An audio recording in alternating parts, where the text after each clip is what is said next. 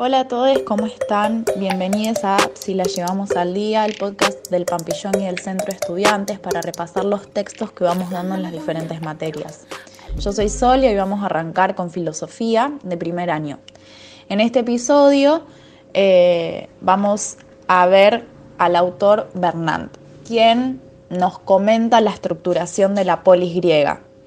Pero para entender esto también hay que introducir que hay un tiempo previo a la polis, en el que el mundo griego se había marcado por la cultura micena debido a procesos migratorios y el avance de tribus como los dorios. Pero el poderío de esta cultura cae y esta caída trae con ella un modo de gobierno monárquico y todo un modo de vida social que tenía como centro el palacio. Este queda definitivamente abolido y junto con él es abolido la imagen del rey. Esto es muy importante tenerlo en cuenta porque a partir de acá se van a preparar el tiempo, el lugar, el contexto histórico para el surgimiento de la ciudad y el surgimiento también del pensamiento racional.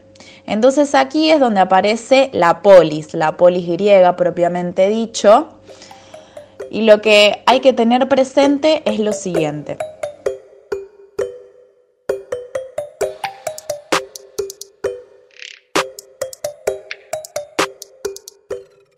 Lo primero es la extraordinaria prominencia de la palabra sobre todos los otros instrumentos de poder. Es el uso de la palabra para la discusión, el debate, la argumentación.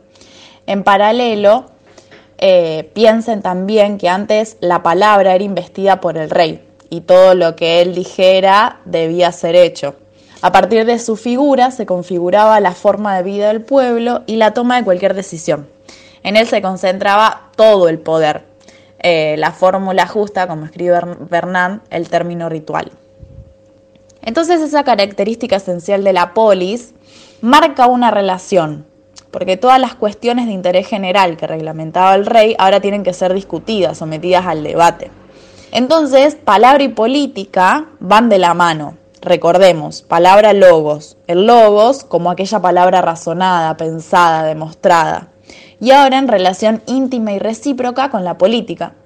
La política es entonces el ejercicio del logos, y recuerden que el logos es aquello que todos los hombres poseen, por lo tanto todos pueden participar de él.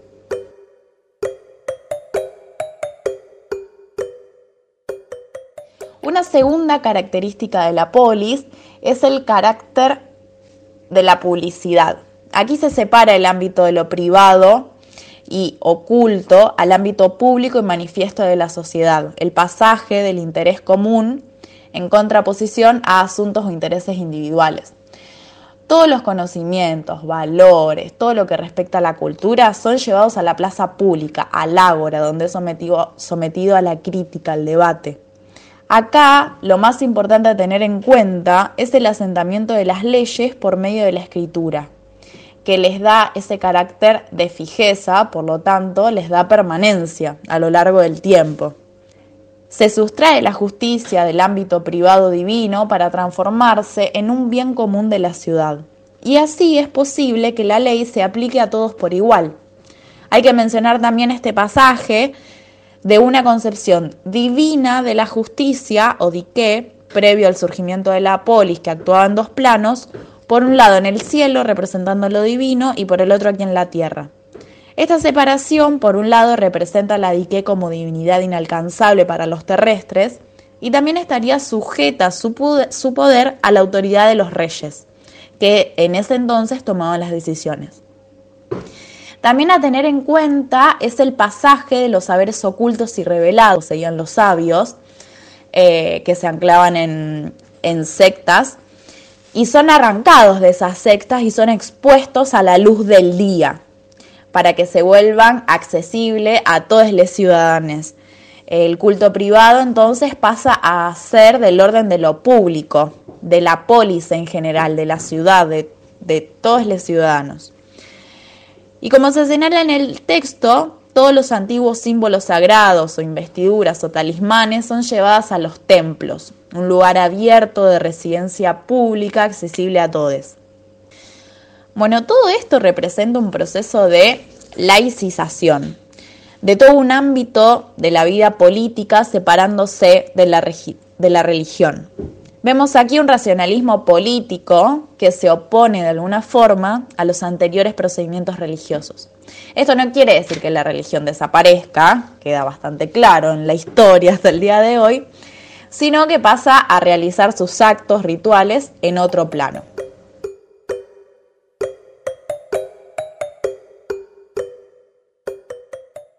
Y un tercer punto a tener en cuenta ahí es la imagen del filósofo.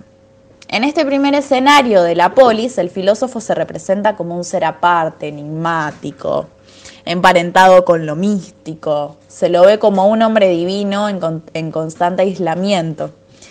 Y en esta imagen podemos ver cómo la filosofía surge en un estado de contradicción, en la que por un lado el filósofo interactúa con el público en el ágora, y que por otro lado es poseedor de un, de un saber que le está vedado al vulgo, a la mayoría, a la opinión de los muchos, y que para acceder a ese conocimiento es necesario retirarse de la muchedumbre, realizar cierta actividad ascética, meditar, ayunar, etc.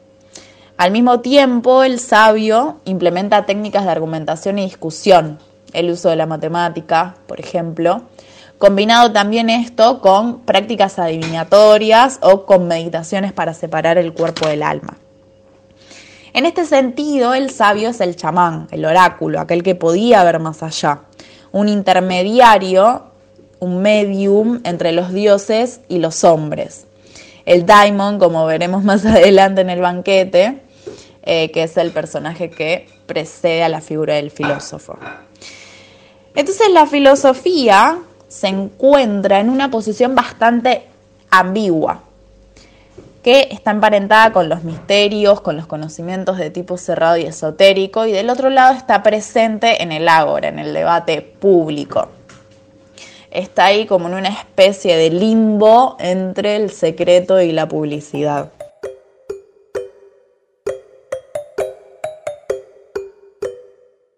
Bueno, una cuarta característica importante a tener en cuenta es el concepto de homoio, es decir, aquellos que son semejantes, por diferentes que sean en categoría, función u origen, aparecen siendo similares unos a otros.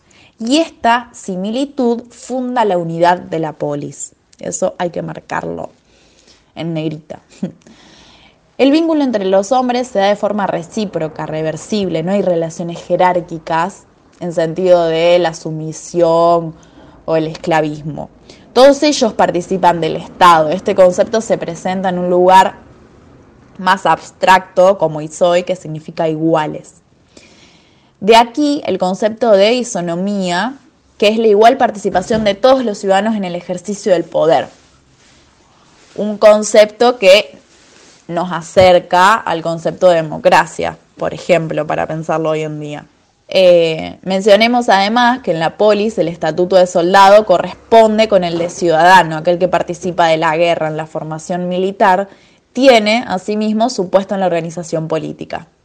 Y aquí tenemos el ejemplo de la figura del oplita, que combate en fila, en formación cerrada, sigue el principio de falange, ya no se conoce el combate singular, es más, se le tiene que rechazar si le es ofrecido el combate cuerpo a cuerpo. No hay lugar para las cosas individuales, porque la virtud guerrera es colectiva.